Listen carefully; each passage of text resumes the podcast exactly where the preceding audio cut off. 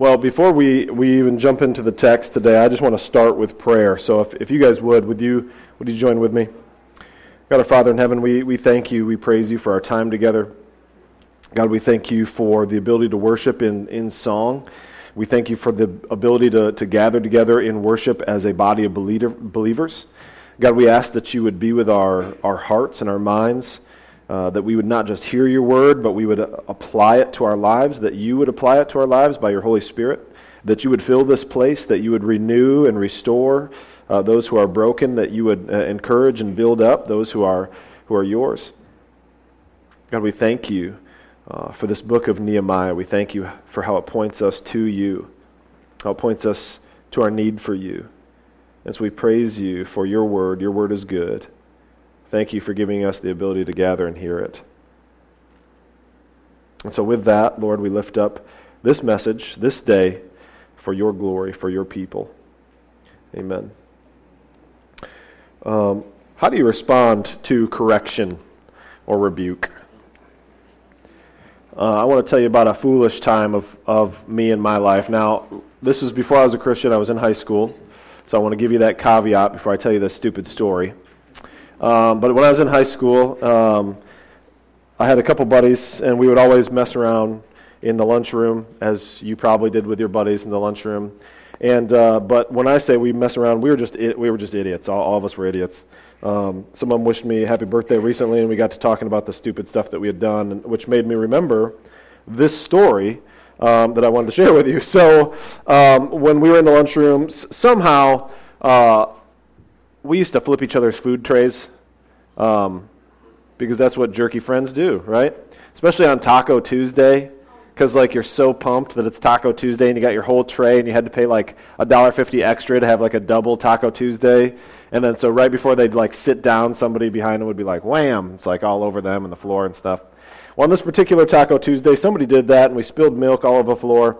And then the principal, who knew me on a first name basis, um, came up and was like, eh, but out of everybody, right? So, like, I was sitting there just dying laughing. And he comes up to me, and he's like, John, you're going to have to pick that up. And I was like, no, I'm not. And then he explained to me how, you know, he saw the whole thing or whatever, and I was part of the situation or whatever, and I was like, I'm not picking it up. And he was like, well, then you can have uh, you know, out of school suspension or whatever. We, we don't even deal with detention anymore with me and the, and the, uh, you have to understand our relationship. And so uh, I think he was like, this is an excuse to make him not come for a while. So, uh, so okay, well, then you have to have out of school suspension. And I was like, okay, well, uh, I'll, I'll sweep it up, but I'm not putting it away. And he was like, again, you know, we can, we can talk to your family if we need to do that or whatever. I was like, all right, fine, I'll sweep it up and I'll put it in the bin, um, but I'm not taking it to the dumpster. He's like, again, you know, we can have this. And I was like, okay, I, will sweep it up and I'll put it in the bin and I'll take it to the dumpster, but you can't make me like it. and that was the end of our, you know. But I asked the question so, how do you respond to rebuke? How do you respond to correction? You can respond uh, either anger, self justification, uh, indignation, accusation to the person, or dismissal. You can respond that way. Or you can respond with humility, thoughtfulness, um, contemplation, repentance, and the grace that it requires to do all those things, or to maybe you know take that in. I want to read to you some proverbs. Proverbs nine, seven, and eight said, "Whoever corrects a scoffer gets himself abuse, and he who repu- reproves a, a wicked man incurs injury." So it says in verse 8, Do not reprove a scoffer, or he will hate you. Reprove a wise man, and he will love you. There's others. Proverbs 7:10, a rebuke goes deeper into a man of understanding than a hundred blows into a fool. Or Proverbs 27:5, better is open rebuke than hidden love. And there's a bigger section that I really want to touch on with you to really nail this point home. And when I ask you, how do you respond to rebuke? How do you respond to correction? Proverbs 1, and then right after that Proverbs 2. He starts in verse 22, or I'm going to start in verse 22. He starts in verse 1 of Proverbs 1, but I'm going to start in verse 22 where it says, How long, O simple ones, do you love being simple? How long will you scoffers delight in their scoffing? Fools hate knowledge. These are questions. How long is this going to happen? If you turn at my reproof, behold, I would pour out my spirit on you. I will make my words known to you, because I have called to you, and you refuse to listen. Now, I want you to hear this is the Word of God speaking to those of us who decide in our arrogance to respond to um, rebuke and correction in this way. You ready? Because you have ignored all my counsel and would have none of my reproof, I also will laugh at your calamity. I will mock when terror strikes you. When terror strikes you like a storm and your calamity comes like a whirlwind, when distress and anguish come upon you, then they will call upon me. But I will not answer. They will seek me diligently, but will not find me, because they hated knowledge, they did not choose the fear of the Lord. That's a good sermon, ain't it? Doesn't that just make you want to worship the Lord this morning? But it should, because this is his character. But he goes on in chapter 2, right? Aren't you, aren't you glad that the cross bridges this gap? Because I don't know about you, but I've found myself to be a fool a time or two. Proverbs 2 goes on, he says, My son, so we're already changing right there. My son, if you receive my words and treasure up my commandments within you, making your ear attentive to wisdom and inclining your heart to understanding, yes, if you call out for insight and raise your voice for understanding, if you seek it like silver, search for it for hidden treasures, then you will understand the fear of the Lord and find the knowledge of God. For the Lord gives wisdom from his mouth come knowledge and understanding. He stores up sound wisdom for the upright. He is a shield to those who walk in integrity, guarding the paths of justice and watching over the ways of his, his saints. I don't know about you, but I, I need that. I want that. And so, the beginning of this message in Nehemiah, the title of this is I, I, I need this. And I hope that at the end you can then say with me, I need this for what we're talking about. And so, uh, Nehemiah chapter 13 is where we're going to be. But before we go to Nehemiah 13, okay, I've got the scripture on the screen for all the stuff that we're going to cover today because we're going to cover it fairly quickly. If you're a note taker, um, you, can, you can jot down extra verses if you want to. Um, feel free to do that, okay? But I want to put you at ease this morning because we're going to cover some ground. Nehemiah 9:38. We've got to go back there first, and here's why. It says, "Because of all this, we make a firm covenant in writing." Because of all what? If you've been here through Nehemiah, then you already know this. But if you haven't, today's your first Sunday. I'm going to give you the 5,000 foot overview. This is what has happened. Nehemiah has wept over Jerusalem, left to go to Jerusalem to build up the walls because they have failed to do this, received all this persecution while he was there, and then finally got the people to be able to rebuild the wall. The whole point of rebuilding the wall was to bring them back into praise and worship of God. And they go over this whole section where they, where they review the history of Israel and they go over all the dirt and the grime and the stuff that they have done apart and away from God. And then that's where this text is written. It says, God has continued to be faithful. We just sang it, right? All my life you've been faithful. All my life you've been good. That's what they just covered. They said, hey, we've done this. We've went after idols. We've, uh, uh we've abused your saints. We've, you know, went after our own hearts. We, we've done all these things. And yet, and yet, and yet. That was, and then they come to 38. Because of all this, because of your faithfulness in the face of our faithlessness, we're going to make a new firm covenant in writing and it's sealed document the names of all our princes, our Levites, and, and our priests. And, and, remember, we read over those names and we talked about all those. Now, then I want to fast forward you to, to basically the, the nutshell, if you will, of the covenant that they made with God. Okay, so we're going to turn forward then to chapter 10, 30 through 32. This is basically the, the crux of the whole covenant, all right, in these, in these three verses. There's three sections. We will not give our daughters to the people of the land to take their daughters for our sons. And in the back, they're going to flip through. And, and if the peoples of the land, so, so one is the intermarriage, right? We, we weren't, we're not going to give our daughters or, or take their daughters. 31, and if the people of the land bring goods or any grain on the Sabbath day to sell, we will not buy from them on the Sabbath day, the holy day. We will forego the crops on the seventh year and the, the exaction of every debt. So they're going to keep the Sabbath. So intermarriage, keeping the Sabbath. The third and final one here is in verse uh, 32, uh, we will also take on ourselves the obligation to give yearly a third part of a shekel for the service of the house of our God. And then the next section from 32 on is describing what they're going to give and how they're going to tithe and when that's going to come in. And so, so the three sections are we are not going to intermarry, we are going to keep the Sabbath, and we are going to maintain the house of our God. Okay? Let's go then to chapter 13, and you can see how that works out. Verse 1.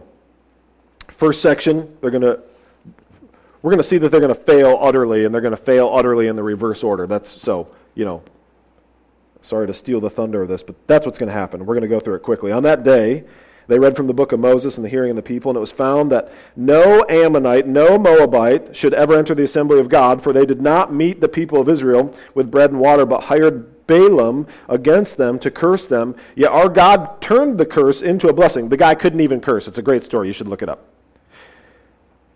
And as soon as the people heard the law, they separated from Israel all those of foreign descent. Now, that's kind of like a footnote to get into what he's actually going to tell us, okay? Are you ready? So that's kind of a little bit of background for what is about to take place. So, no Ammonites, no Moabites, because they didn't treat the people of God right. And then here we go. Now, before this, Eliashib the priest, the priest, okay? The guy who's supposed to know, was appointed over the chambers of the house of God and who is related to Tobiah. Does that name ring any bells for anybody here this morning? It should. Yeah, boo, right? Yeah, that would be the sound effect. Thank you. Tobiah prepared Tobiah a large chamber where? In the house of our God. And they laid up provision. This is, this is what it was supposed to be for. It's supposed to be a large chamber where they, where they previously had put grain offerings, frankincense, vessels, tithes of grain, wine, oil, which were given by commandment to the Levites, the singers, the gatekeepers, the contributors for the priests. So this guy's living in a warehouse. This guy's one house is a warehouse. The warehouse is situated in the house of God for the storage of the provision of the work of the house of God. I want to just remind you if you're if you're brand new this morning or if you've forgotten, Nehemiah 2:10 says, I don't know, is that on there? Oh, Nehemiah 2.10. But when Sanballat and the Hor, uh, Horonite and Tobiah the Ammonite. So the, this high priest is intermarrying already, and not only that, but Tobiah is an Ammonite. So he's this is a double whammy. He's, he's not supposed to be in the house of God at all, and this dude is living there. And not only is he living there, but he's living in the storehouse that should have went to the Levitical uh, priest and, and all those people who are supposed to be doing those things. And it says that when these two, these are the villains of the text, right? Sanballat and Tobiah, when they had heard this, it displeased them greatly that someone had come to seek the welfare of the people of Israel. They weren't even friends of Israel. They hated Israel. Verse 19 of chapter 2. But when Sanballat the Horite and Tobiah the Ammonite, servants of Geshem the Arab, heard of it, they jeered at us, despised us, and they said, What is this thing that they are doing? You're rebelling against the king, or rebelling? Nehemiah 4 7. I know I'm going through it fast. But when Sanballat and Tobiah and the Arabs and the Ammonites Ashdodites, put your, put your mental uh, finger on that and, and keep that there. That's going to show up here in just a little bit. Heard that the repairing of the walls of Jerusalem was going forward and that the breaches were being closed. They were very angry. Nehemiah 6 19, last one before we get back to today's text. Also, they spoke these good deeds in my presence and reported to me words from him. Tobiah sent letters to make me afraid. So you got to be asking your question what the heck, Israel? Why is Tobiah here? That's a good question. Let's read verse 6. While this was taking place, I was not in Jerusalem. Ah. Any of you have siblings that uh, when mom and dad were gone and big brother or big sister was watching the house, something got busted or broken, or you did something that you shouldn't have done, and it only happened because mom and dad wasn't there, and then when mom and God when mom and God, maybe that was a Freudian slip. When mom and dad got home, then it was reported to them what had happened. That's what's happening here. So, the 32nd year, he went away to Babylon. We're going to skim now. Um, he asked leave to come back. He came back to Jerusalem, as you can see there. Uh, he figured out what they had done. He threw them out of the chamber. And so he, he came back and he tossed them out. He tossed his stuff out. Uh, this is this is what you see on on uh, on you know comedies when the, the, the, when, when the girlfriend's throwing the boyfriend out of the out of the thing. And from the second story, there's underpants and T-shirts and all this in my mind. You know, so they're, they're just tossing everything out into the street, out of the house of God. He he talks to those who are supposed to be over this. He sets up somebody who's supposed to be in authority. Verse 11. So I can confronted officials and said, Why is the house of God forsaken? So he goes and rebukes these people who should have known better. He brings a correction, he brings a rebuke. It says he appointed people to be treasurers over this. So they could do this. And then at the end, in verse 14, for you guys in the back so you can follow along, you're good. He says, Remember me, O my God, concerning this, and do not wipe out my good deeds that I have done for the house of my God and for his service. So he comes in, he brings a rebuke, and then he brings that rebuke that he's given to the people directly back to God. Okay? So in reverse order, if you're following from chapter 10, what comes next in reverse order? Do you remember? Sabbath. That's okay. I wrote it so you wouldn't have to. It's the Sabbath. So Nehemiah 13, 15 through 25. In those days, he starts off again, new section. Judah, the people treading on the winepress for the Sabbath. Okay? And he asks them basically, what's happening here? Not only are they doing that, they're bringing in goods on the backs of donkeys. These are fully loaded semis backing up to the wall. The Tyrenians, right? These are, these are Gentile people. Do you remember what we talked about beforehand? What's the whole purpose of Jerusalem and this holy city? What's the whole purpose? To separate, to be a, the land that is designated of the people of God so that the rest of the people who did not know God could see their good works and point to their God in heaven, just like us, right? A city on a hill. These Tyrenians, they, they came in, they brought through the they brought the fish. Do you know that's interesting? They probably came through the fish gate. There's actually a gate for them to bring these things in. My guess is the fish gate's probably situated closest to the sea. Would make sense. But they're doing those, all this on the Sabbath, Nehemiah 10:31. And if the peoples of the land bring goods on any given Sabbath to Del, uh, we will not buy from them on the Sabbath. This is what they said. They said this. Nehemiah didn't make them. They volunteered this. And as we continue in 17, so I confronted the nobles of Judah. He rebuked them. He says, What is this evil thing that you're doing to profane the Sabbath? I love this part. Jump down to, to verse 20. And so he's, he's correcting all this, right? He's, he's telling them that they can't do this anymore. Then the merchants, I love this. Uh, then the merchants and the sellers of all kinds, wares lodged outside Jerusalem once or twice. Why only once or twice? Because Nehemiah don't play, all right? But I warned them, and I said to them, Why do you lodge outside the wall? If you do so again, I'm going to lay hands on you. Isn't that a nice way? That's a nice way to say, like, it's about to go down. And, and, then he says, from that time on, they did not come on the Sabbath. Yeah, that's right. That's what I thought. That's what he said.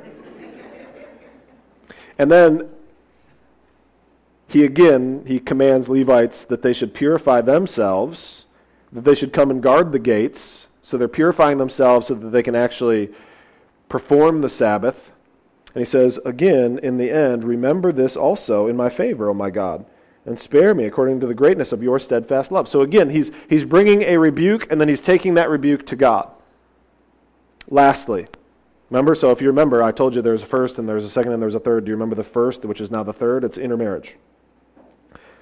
Now, this is not just because they don't like different people it's because of what you're about to see in the text. It's because of the spiritual degradation of the people that was going to take place that's inevitable. So, Nehemiah 13, 23 through 29. In those days, again, so you can tell it's a different heading, right? So, he's naming these things off and he's taking them in reverse order. I also saw Jews who had married women of Ashdod. Do you see it there? Ashdod and Ammon and Moab. These are the same people that when he came the first time, they didn't want him setting up in the anyway. These are the same people that were actively opposed to the rebuilding of the wall.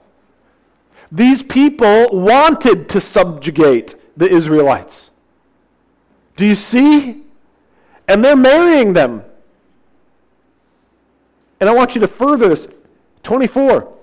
And half of their children spoke the language of Ashdod, and they could not speak the language of Judah, but only the language of each people. I wasn't even going to say this till the Holy Spirit just gave it to me. Let me ask you a question, parents. Do your children only speak the language of the world, or do they know Christianese? Because here, half of these children did not speak the language of the Word of God. When the Word of God was read, they couldn't pay attention even if they wanted to. Nehemiah 4 7. But when Sanballat and Tobiah and the Arabs and the Amorites and the Ashdodites heard the repairing of the walls, they were angry. And so, verse 25, back in 13. So I confronted them. He brings a rebuke. And he cursed them. And I love this again. I cursed them, and I beat them, and I pulled out their hair. See, you laugh, but, but I'm going to tie this in for an application for us in just a little bit. And I made them take an oath in the name of God, saying, You shall not give your daughters to their sons, or take their daughters for your sons for yourselves. And then, and then he ties this to wisdom, okay? He talks about Solomon, the king of Israel. And, and basically what he's saying is this Look, look, guys. And I'm, not just you guys, but look, guys of the text. Like, look, guys, here's the deal. Solomon who was the king of Israel. Solomon, who prayed for wisdom and God gave him wisdom. Solomon, who everybody agrees there has never been a more wise king ever on the history of the earth other than when King Jesus walked the earth, okay? So, never been a wiser king. King Solomon, he takes a bunch of wives from other countries, and it was his downfall. And so, what Nehemiah is saying, do you not learn from history? Do you, I, I mean, who among us is going to say, but I'm a little better than Solomon, uh, right? Uh, like that's his whole point. And so, if that's the case for Solomon, it's going to be the case for you. And it's already proved out by half of your kids not even being able to speak this language. And that's why he beats on them and pulls out their hair and makes them take this oath. And then he also sees, if that's not bad enough, verse 28, one of the sons of Jehoiada, the son of Eliashib, the high priest, was the son in law of Sanballat are you, are you kidding me right now, Israel? And therefore I chased him from me. yeah, because he just saw you beat all these other guys up. And then verse 29, just as he has done every other time, he brings a rebuke, a righteous rebuke from the Lord. And then what does he do? Verse 29, he brings it to prayer. Remember them, O my God, because they have desecrated the priesthood and the covenant of the priests and Levites. And so the end of the chapter, this is, this is how the chapter ends, and this is where the intro to the sermon begins, I, er, er, er, I guess. Nehemiah 13, 30 through 31, if you can put it up on there. So out of chapter 30, this is what he says he's done, right? He has cleansed them from everything foreign. He has established the duties of the priests and the Levites, and he has provided for the wood offering to the appointments and the first fruits. And he says, So therefore, remember me, O my God, for good. You know, in Jeremiah 31, 31 through 34, which is not up there, I'm sure, uh, Jeremiah talks about this new covenant that's about to be made with the people of Israel. He says this new covenant is going to be made, and the law is going to be written on their hearts. They're going to know it intrinsically. So, do you see Christ in the text of Nehemiah? I hope that you do. If you don't, I'm going to give you, uh, uh, again, I'm going to give you the 5,000 foot view.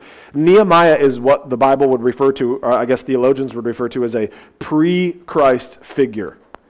So he, he, he models some of the attributes of Christ before Christ has come, Christ being the fullness of the representation of that, right? So let's kind of run through what I saw, which you see, uh, and I'm just going to remind you of. So, first and foremostly, uh, Nehemiah is vigilant about the people of God. And he cares so much that he is asking about the people of God. He, he wants to know about the people of God. He hears and he weeps over the people and over the city, just like Jesus did. In his triumphal entry, if you remember, says he wept over Israel, thinking, How often have I wanted to gather you in as, as hens gather their chicks, and yet you have not allowed that to be the case. In fact, you kill the prophets, right? And so Nehemiah is weeping over the people of God and over the city of Israel.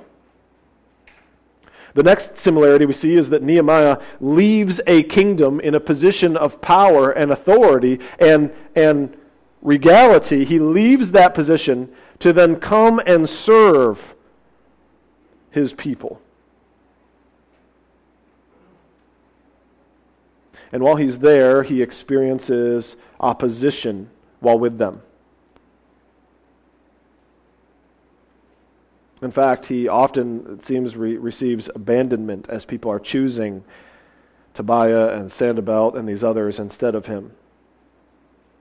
Now, he does experience victory in the face of this opposition, just as Christ does. And then we also see that just as Christ, he, he seems to, at least throughout the text, he cares more about the hearts of the people of Israel than he does about the physicality of Israel.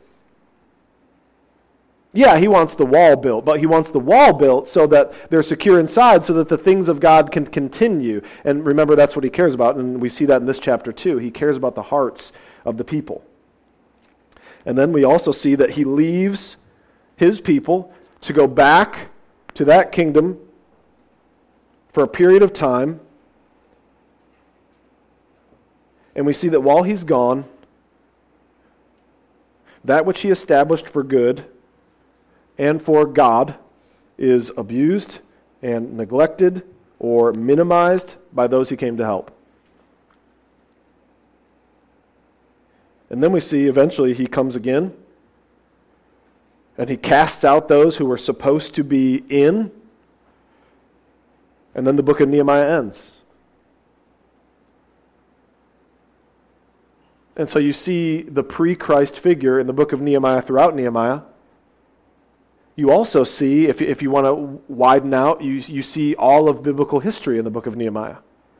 You see a God who cares for a people, even though those people don't deserve it, and that God continues to show mercy upon mercy, and continues to send someone to rebuke and correct and exhort. And then there's a period of change, there's a period of revival, there's a period of growth, there's a period of serving the Lord, and then that person goes away for whatever reason, whether they die or, or they kill him or, or whatever. And then he raises up another new person to bring them back because they have strayed. And if we're really, really honest this morning, you not only see a pre Christ figure in Nehemiah, which I believe that you do, you have to, from what I've just said. I believe that you see the whole biblical history in Israel in the book of Nehemiah, but if we're really, really honest, I think somewhat we see ourselves in the people of Israel this morning.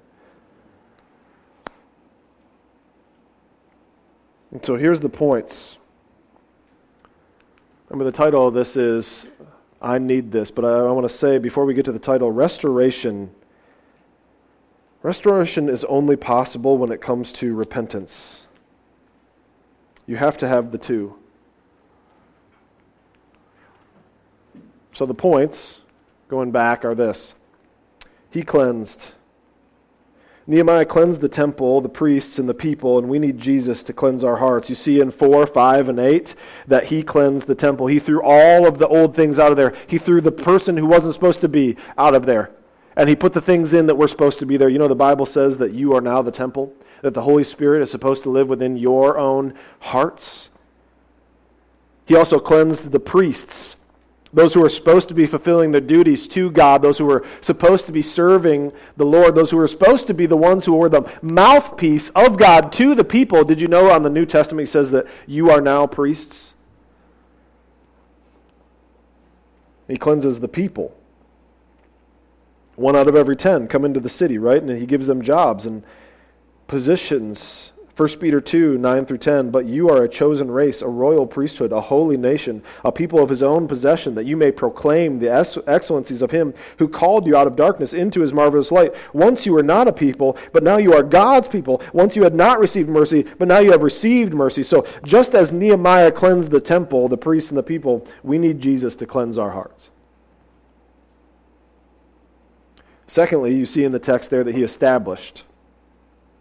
So Nehemiah established the Sabbath, he established the storehouse, he established the standards, and we need Jesus to establish us in his kingdom.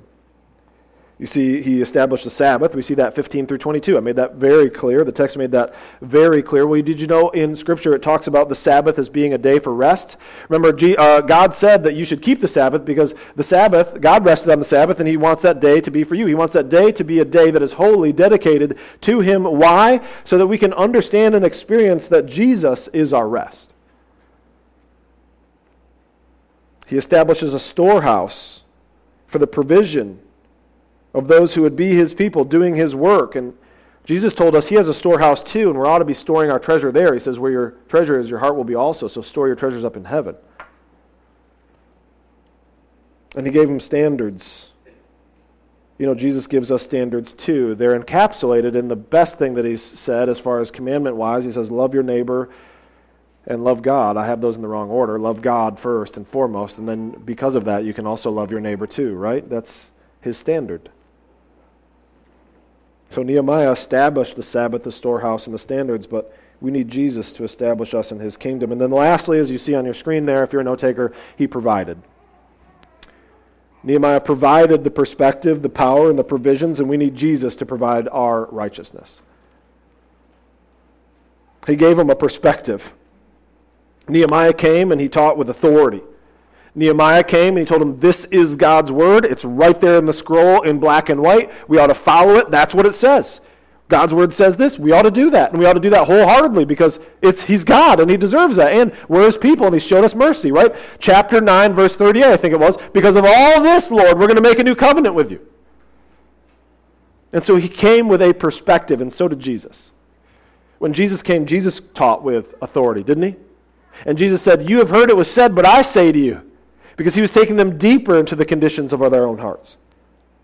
Jesus also, as Nehemiah did, came with power, both physical and positional. How do we know Nehemiah had physical power? Because he beat people and pulled out their hair. And he told people on the gate, if you come again, I'm going to beat you and pull out your hair. and so he had physical power. We see that in Jesus, who performed miracles for people. We also see positional power which is maybe what we think of more when we think of Jesus. But that's the positional power that Nehemiah had too, wasn't it? He was the governor of the land. He was told by King Artaxerxes to go and do this project. He was told to lead Israel. He was a man chosen by God. So even if King Artaxerxes hadn't sent him, King Jesus, pre incarnate, did. And we see that Jesus has authority. He was the deity, he was Son of God, a member of the Trinity. And lastly, and hopefully, the most obvious, Nehemiah provided the provisions for them to do the work, for them to honor God. He provided literal wood, first fruits. But his provision absolutely pales in comparison to Jesus. We need Jesus to provide our righteousness, and that's exactly what Jesus did on the cross. We are like Israel in this text. And, and so, uh, again, as we move to completion, restoration is the title of this whole sermon series, right? Nehemiah comes and restores Israel to being the effective people of God. And that's why the book ends with that way. Nehemiah put it all into place. The book ends there for Nehemiah. But that's not always how the book ends for Israel, right? They're, they're going to screw up again. I, I, can almost, I can almost guarantee you. And so, restoration only happens when there's repentance. Restoration requires repentance. That's why I titled this, I Need This. Because again, I want to ask you, how do you respond to correction or to rebuke? Because I think this text teaches us that we're like Israel. We need Jesus we need Him to cleanse us. We need Him to establish us. We need Him to provide for us His righteousness. But then there's two other ways we should and we can apply this, and I, I hope that we do. The first is like this In Christ, in Christ, we must be like Nehemiah. We need to react radically against sin for righteous sake in calling ourselves and others to repentance. Please don't pull my hair, though. but joking aside, the way we should apply a text like this is in Christ, we need to be like Nehemiah.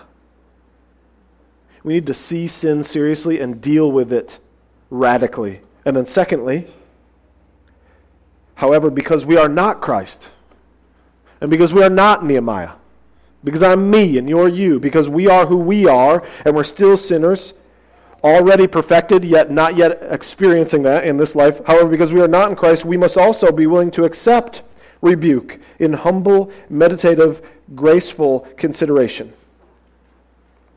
That's why I said at the beginning, I need this, and I hope at this point you too can say, I need this. Let's pray. God, our Father in heaven, we do ask that you would help us to be a people after your own heart. They would not be satisfied with halfway or good enough, but rather we would be like Nehemiah.